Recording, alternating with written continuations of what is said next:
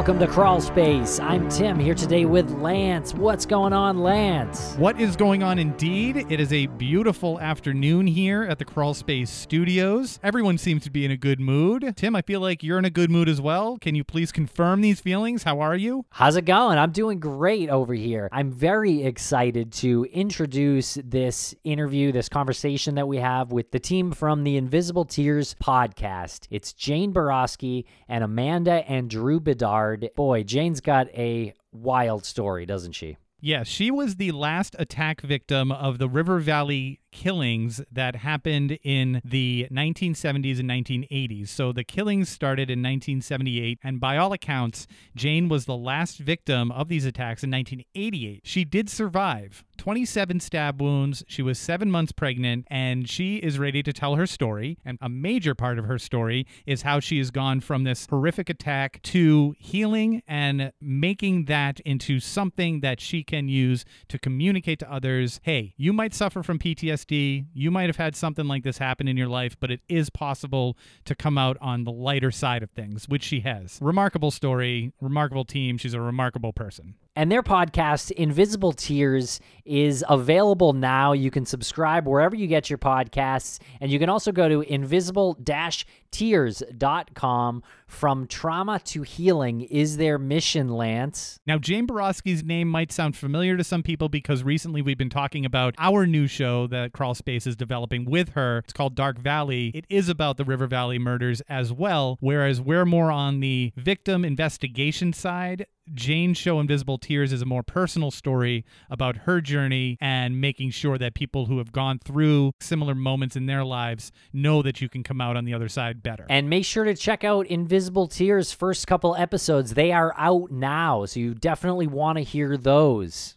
And Lance, we have a wonderful premium service for our subscribers that is available. It's called Crawlspace Premium, and you can get it at crawlspace.supportingcast.fm. And Tim, what's this rumor I hear about a promo code for the first month being free or something? That's right. When you use promo code crawlspace, when you sign up at crawlspace.supportingcast.fm, you will get a free month of crawlspace premium. Next thing you're going to tell me is that if you sign up for missing.supportingcast.fm and use promo code missing, you'll get a free month of that as well. That's right, Lance. Missing premium is amazing, and you can get that at missing.supportingcast.fm. And we've got an Ask Us Anything coming up on Monday, September 12th at 3 p.m. Eastern. That's going to be a blast. Subscribe now so you can be a part of it. And listeners, it's not too late to attend the Savannah Crime Expo. This is on Saturday, September 10th at the DeSoto Hotel in Savannah, Georgia. You can go to savannahcrimeexpo.com. We'll be represented there. There will be other podcasts there like LA Not So Confidential and Mind Over Murder and Already Gone and Santa Maybe a Criminal. That's Saturday, September 10th, Savannah, Georgia. You can get all the information at savannahcrimeexpo.com. All right, everyone. Thanks a lot for listening. Follow us on social media at Crawlspace Podcast or Crawlspace Pod. We'll be right back after a quick word from our sponsor. Now on Netflix, inspired by the unbelievable true story of a fake hitman, comes the new movie, Hitman, from Academy Award nominee Richard Linklater. At 96% certified fresh on Rotten Tomatoes, critics are calling Hitman a smart, sexy crime thriller with surprises at every turn. Starring Glen Powell and Adria Arjona, Hitman. Now playing on Netflix and in select theaters. Rated R.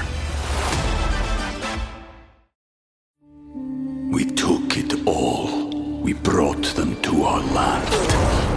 An endless night, ember hot and icy cold. The rage of the earth. We made this curse. Carved it in the blood on our backs. We did not see. We could not, but she did. And in the end, What will I become? Senua's Saga. Hellblade 2. Play it now with Game Pass. And a thank you to our sponsors. Back to the program. Welcome to the podcast, Jane, Amanda, and Drew. How's it going today? Going great. Thank you for having us. Absolutely. For people who are watching this on YouTube, you'll see a series of eyeballs behind us. This is the logo to Invisible Tears, which is the new show that the three of you have produced, and we will get into that in a little bit. But Jen, Jen's sitting over there in the corner. Jen is the catalyst, the linchpin to bringing these people together. You've really worked with these folks on not only their show, but our new upcoming show. So, Jen. Yeah, thanks for throwing it over. I'm so, so happy to have these three people on our show today.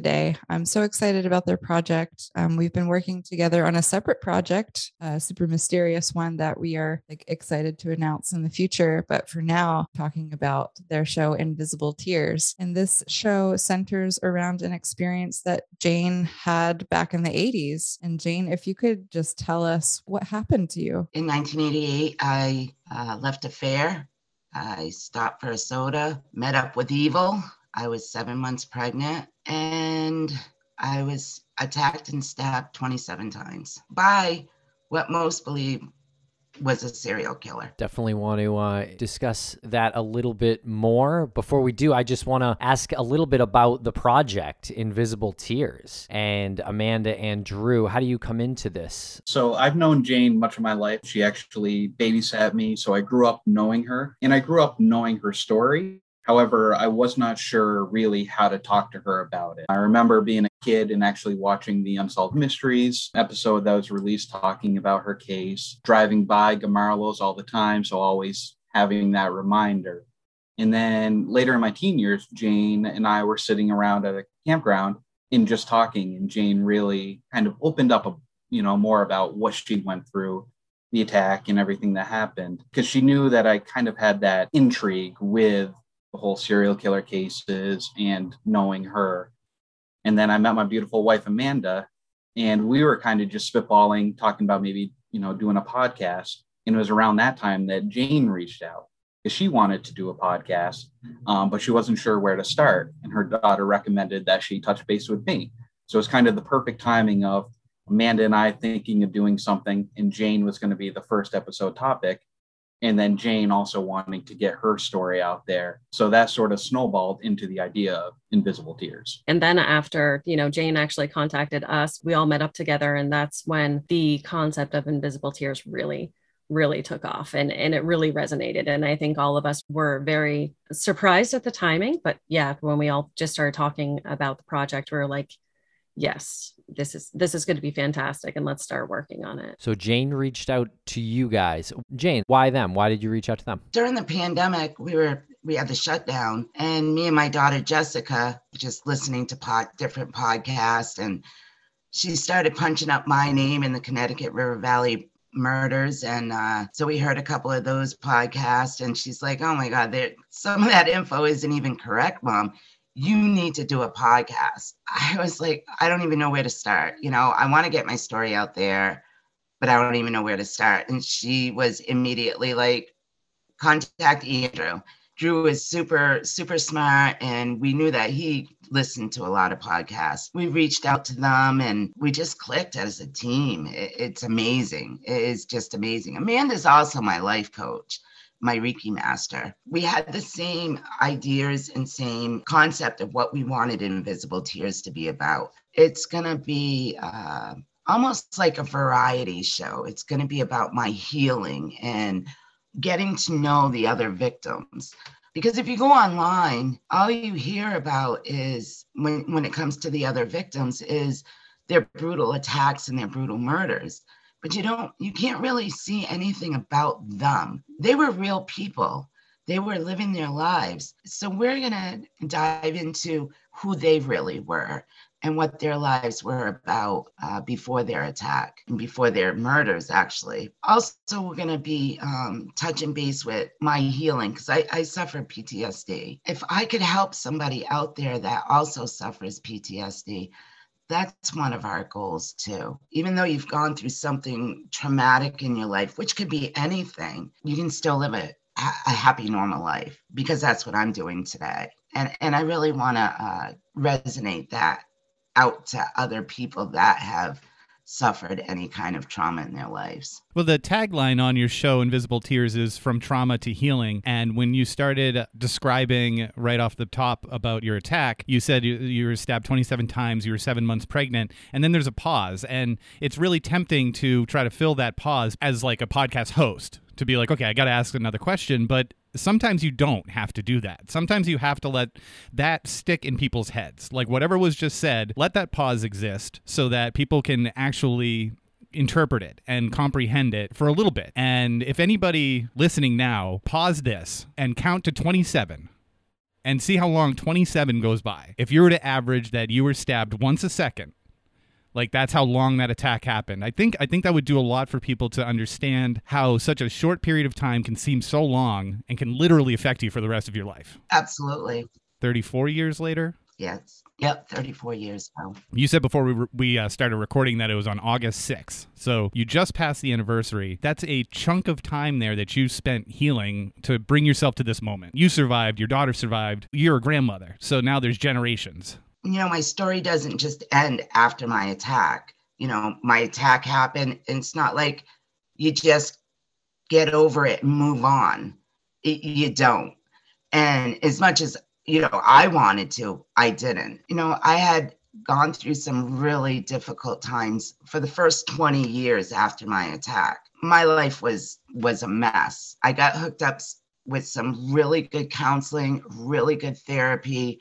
Uh, that's when I was diagnosed with PTSD. That's when my life just reverted over to be positive. Once I was able to just really address all my issues that I had. If I thought I would be sitting here talking to people and, and opening myself up like an open book 10 years ago or 12 years ago, there was no way. I, I, I've done a ton of healing and, and I'm ready to get my story out there.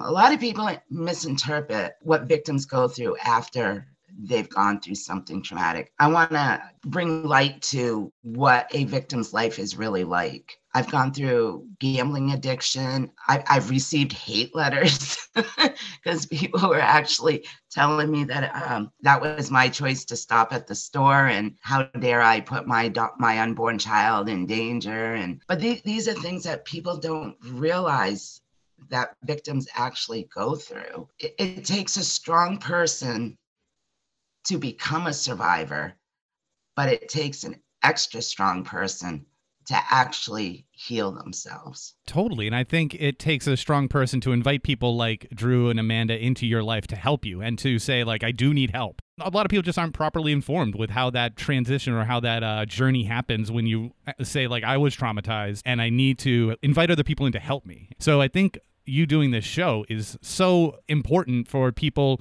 who if you're a family member if you were a victim of, of some sort of attack some sort of abuse there's a number of traumas out there that can be addressed in this show. I'm going to pass it over to tim because I feel, I feel like tim has something important to say. He's got that uh, something important to say face on. First i would like to know your thoughts on the title invisible tears and what that means to all of you. I hid a lot of things that I was going through. I cried so many times without anybody knowing. And it just all of a sudden just popped in my mind. Um, you know, invisible tears. I, I I didn't allow people to see me weak. That's what I perceived myself as.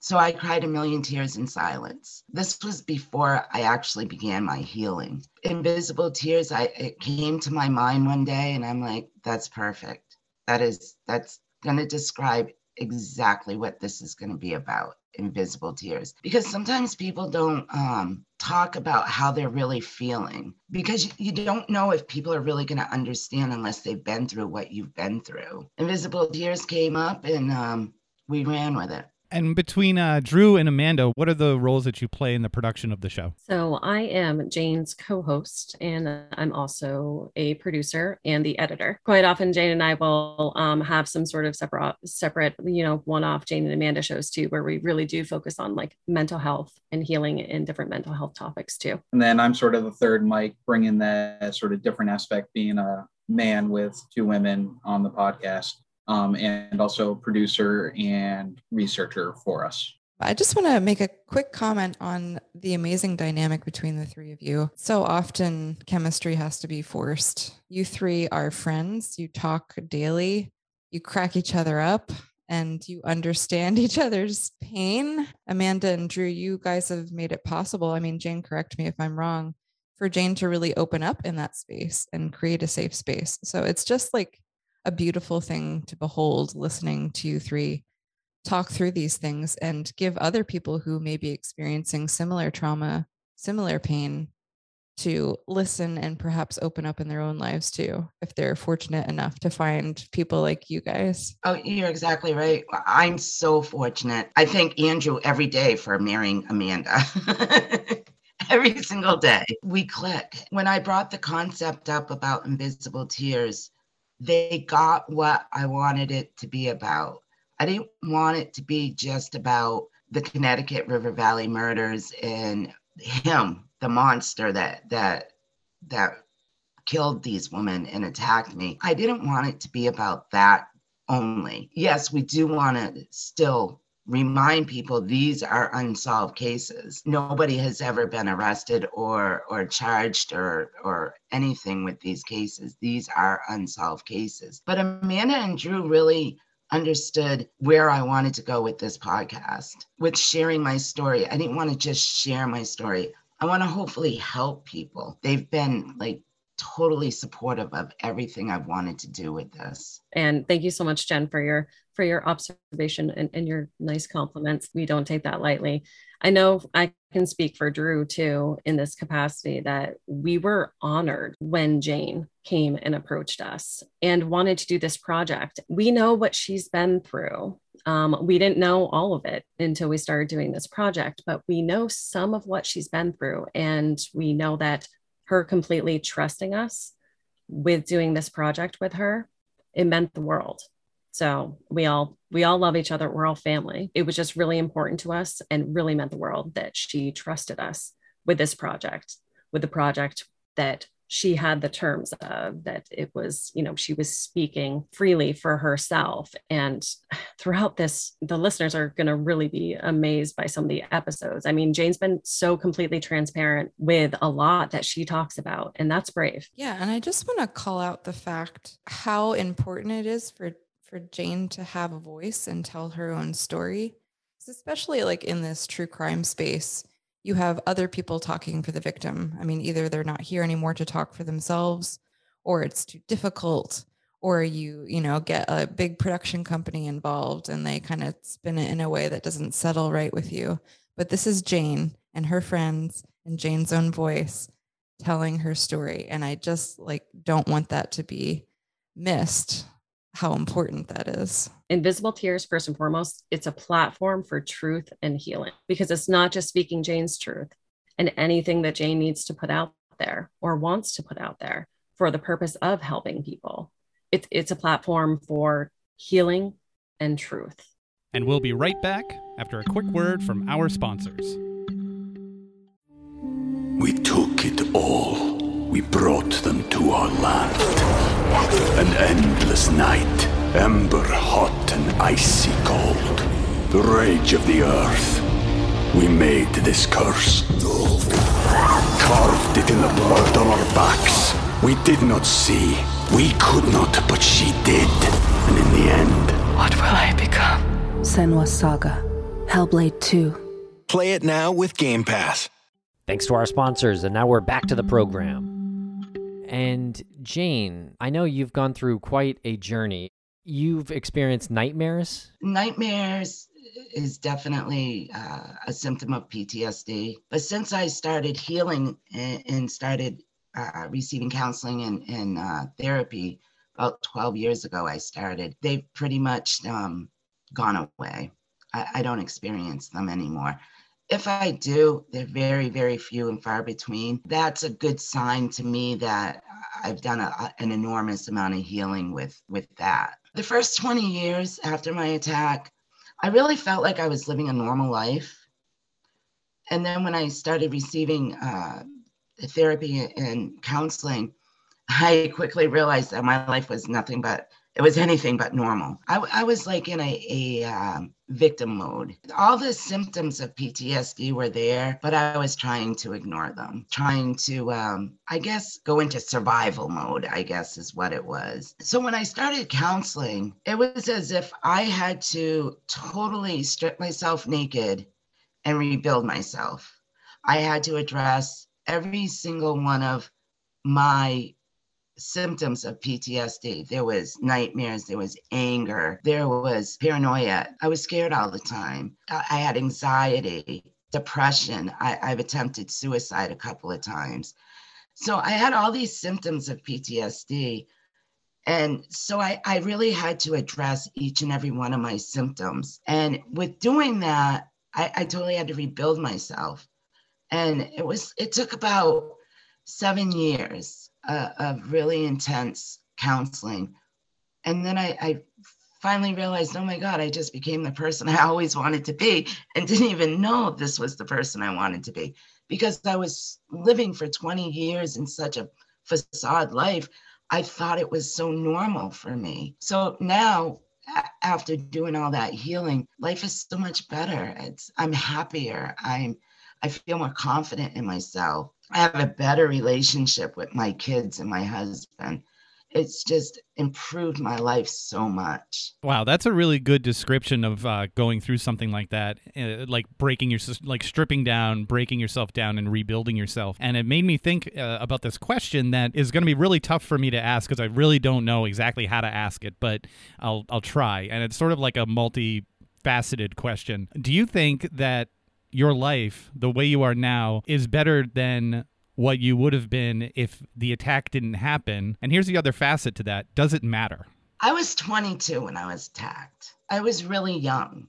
I hadn't really experienced a whole lot in life. I guess I was kind of gullible. I was 22. I mean, I didn't know about serial killers. I didn't know about that there was a serial killer in New Hampshire. Never even crossed my mind. But don't forget, back then, there was no internet, there was no social media. So you only knew what you read in the papers, basically. I liked to party, I liked to hang out with my friends. I, I did what any normal 22 year old liked to do. I wasn't scared. I wasn't paranoid. I, you know, I was fearless. After my attack, obviously that all changed. But if I think about my life today compared to when I was 22, I've learned so much about the world. And unfortunately, the dark world of, um, you know, crime and violent crime, serial killers. You know, I, I, I, I don't think I would even change or want to change the path that my life has been on. Yeah, I wish I was never attacked, but I also got to think about all the life lessons that I've learned over the over the 30 you know 34 years and how I've grown from that and how much stronger I am. And I, I don't know that I would change anything life is a road of of learning and experiencing and you know making mistakes and and you know learning from your mistakes. So I, I don't think that i would change anything other than you know the attack. I often ask myself why me? Why was i attacked? And i look at myself today and i think because throughout the journey of my life, the past 34 years, and where I am today, and starting this podcast and wanting to help others, that's why. That's why I I was attacked because there was there was a plan for me. And I believe what we're doing now with the podcast and with Amanda and Drew and sharing my story, I think that was the plan for me. Did you ever consider moving out of the area while you were going through uh, your healing process?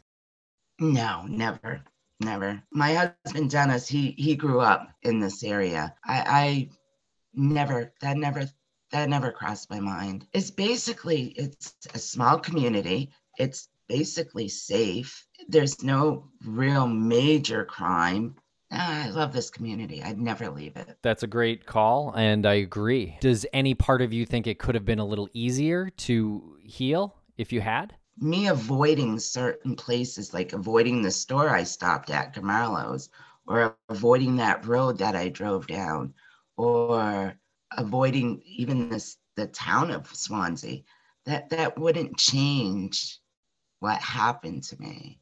It certainly would have helped me mentally. Uh, it would still be there. And you mentioned Gomarlo's. That was the store that you were attacked in front of. Do you still pass by that store? Do you still go to that store? I shop there all the time. it's crazy. I do. I shop there all the time. I even park in the same spot that I was parked at that night. It's just, I don't know why it's never bothered me. I, I can't explain it. It just it has never it's never bothered me. Now, if I see the vehicle that he was driving that night, or just you know a similar vehicle to that that bothers me. Or it used to used to make me very paranoid and every time i saw it i would look at my rearview mirrors and wonder oh is it turning around to follow me or whatever? A quick little tidbit about the geographics too. Fun fact most of invisible tears is actually recorded about a quarter mile from gomarlos. That brings up like another point jane um, that i'd love for you to speak on. Since you were attacked and all of these other women were murdered this has been unsolved. And what does that do to you as a victim of a crime like this, not knowing who did it and not having any justice for this many years? It makes me angry. I often wonder, you know, where is he? What is he doing? Is he still alive? And it makes me angry that he got away with it, you know? These are still unsolved.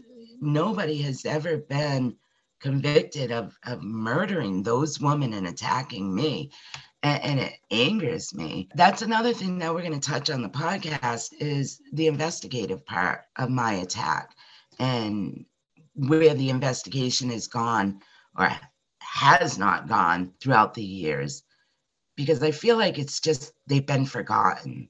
All these cases have been forgotten. It's unacceptable. I think there's been a lot of missed opportunities of solving these murders in my my attack. It just makes me so mad. And I can't even imagine how the families feel, how they must feel not having answers, any answers. And that's one of the reasons why we want to do this too, is to um, you know, let people know that these are still unsolved. There was a specific suspect all over the internet. I guess he's still on there. One of our episodes is we're going to discount him and give more explanation about him and why he's on the internet as the suspect. But there's other suspects too that I don't understand why they haven't been looked into more. I think it's unacceptable that 34 years have gone by, plus, because the other women were, were murdered before my attack and there's still no answers there's still no arrest there's still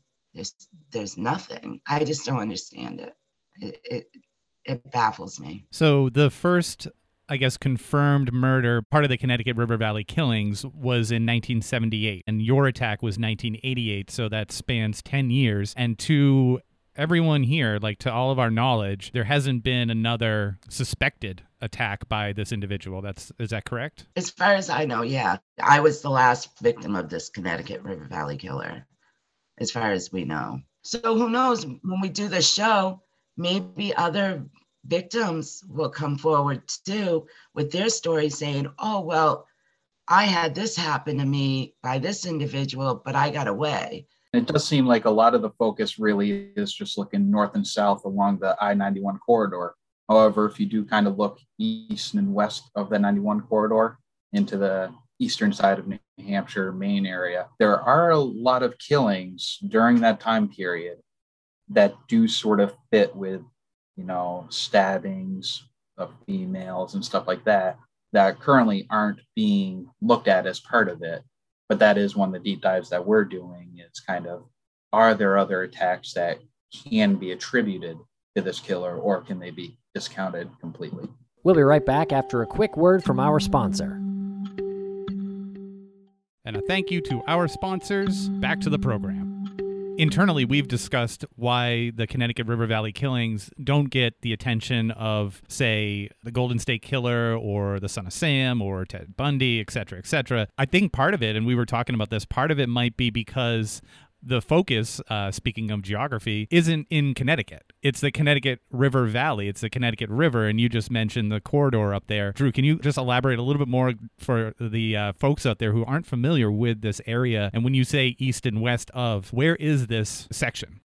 Yep. So it's known as the Connecticut River Valley Killings because of how the Connecticut River runs from northern points of Vermont and New Hampshire, right directly in between the states, down through Massachusetts, Connecticut, and dumps into the Long Island Sound. And there's also a major highway, I 91, that runs perpendicular right in between New Hampshire and Vermont. And that's where a lot of the sort of killings, where the bodies were either kind of went missing or were found, are definitely within, you know, 15, 20 miles of I 91. So I think that that's how it sort of got the name. Yeah, really, people, as you know, authorities, you look at any message boards, all that stuff, people are really just looking at okay what happened right along that that interstate but not realizing there's also what about the other interstates that are running east to west? So out towards the east coast or the um, you know the seaboard of new hampshire and maine there's definitely some stuff that was happening um, around the same same time period. Do you believe there are other murders attributed to the uh, the group of killings I do. There's a couple that when you look at the time period and how the bodies were found, how they were killed, it definitely should be looked at a little bit further. Um, and when you do talk with some residents that are up a little bit north of us, really in the heart of where the killings took place, there is a belief that there are definitely more involved and it is more eastern side of the state that some of the stuff's you know might have happened it just amazes me the amount of unsolved murders and missing people and crime there is between New Hampshire and Vermont. Like right now, there's a serious issue in New Hampshire with missing people and bodies coming up and and they're finding a ton of bodies along the Merrimack River. There is a serious issue. We believe there's at least three serial killers active right now in New Hampshire. And is this a topic that's going to be discussed on the show as well? Oh, absolutely. Yeah, we'd like to have what we call almost like headline episodes where we are talking about the newest involvements or activities that are happening, you know, up in this region. Because, yeah, we know there's the Merrimack Valley, there's the um, definitely a little bit older, but there's older couples up in Maine, uh, men disappearing in the Springfield, Massachusetts area, which is also right along the Connecticut River. So, yeah, we also want to not only talk about Jane's case, but kind of what is currently happening to try to shed some light into it, get some more information to try to make those a little bit more accounted for. Uh, right now, whenever you read any of the articles, it is, oh, yeah, so and you know, this body was found in the river. We don't expect any, there's no suspicious activity. Then the following week, another body another body will be found and it's not suspicious. So that's the famous last line in all the articles. Not suspicious. Yeah. Oh, that makes me so mad when they put that in there. And they put it in there so soon. Like the person will go missing, they'll find the body within a week. It's, oh, it's not suspicious. Did you even investigate anything? I mean, seriously, they have a serious problem. And um, we're definitely going to try to bring it to light. It's always interesting to me when law enforcement doesn't or the press won't release information, but they'll release information like not suspicious. I mean, it's a very specific thing to say and it feels very deliberate. And I wonder if it is suspicious, but they say it's not suspicious just because they don't want people um, looking into it for whatever reason. If it wasn't so tragic, it would be hilarious. You can have bodies just rolling into the river and rolling out dead, and it's like, oh, that just probably is you know they were fishing. I don't understand how like a, a dead body at all is ever not suspicious. I'm not. I'm not. I, I'm a podcaster. What do I know? Yeah, we want we want to pr- bring more light to these these cases and let people know that you know somebody out there knows something and maybe people will start coming forward and maybe they'll start taking these cases more seriously if we get the you know start talking about it and and get other people talking about it because it's just it's it's disgusting to me. It angers me. Drew, are you ever intimidated being in between these these two women? I mean, I just sit back and let them go sometimes, and just sit back and laugh, um, throw in my two cents every you know now and then, and or try to rile them up by saying something just completely wrong just to get them to crack. Oh, and he knows how to do that. it's a great question, Lance, though, because I mean, and especially with with knowing us, I mean, both Jane and myself, we are very strong personalities. But luckily for Drew, he knows how to appropriately interact with the both of us, um, and he does it seamlessly. Or he walks away. He just walks yep. away quietly. Now, Jane, as far as your attack goes, do you feel that the investigation left a little bit to be desired? Absolutely. Yeah, I do. Especially as the years went on. I mean, uh,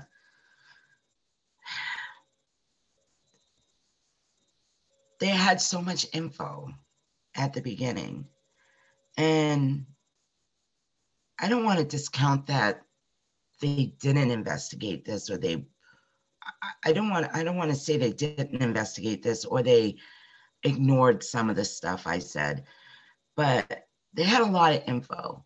They were in contact with me a lot the first couple of months. They didn't tell me that it was possibly a serial killer that attacked me. I read that in the paper, which I thought was like totally wrong. They should have come to me and told me that. The years went by and I stopped hearing from them. And I would periodically call them, hey, what's going on with with my case? Anything new? Da da da da da no, no, nothing new. And they did have my me on the cold case files for a long time. I don't know, about a year ago, maybe. All of a sudden, I was taken off it.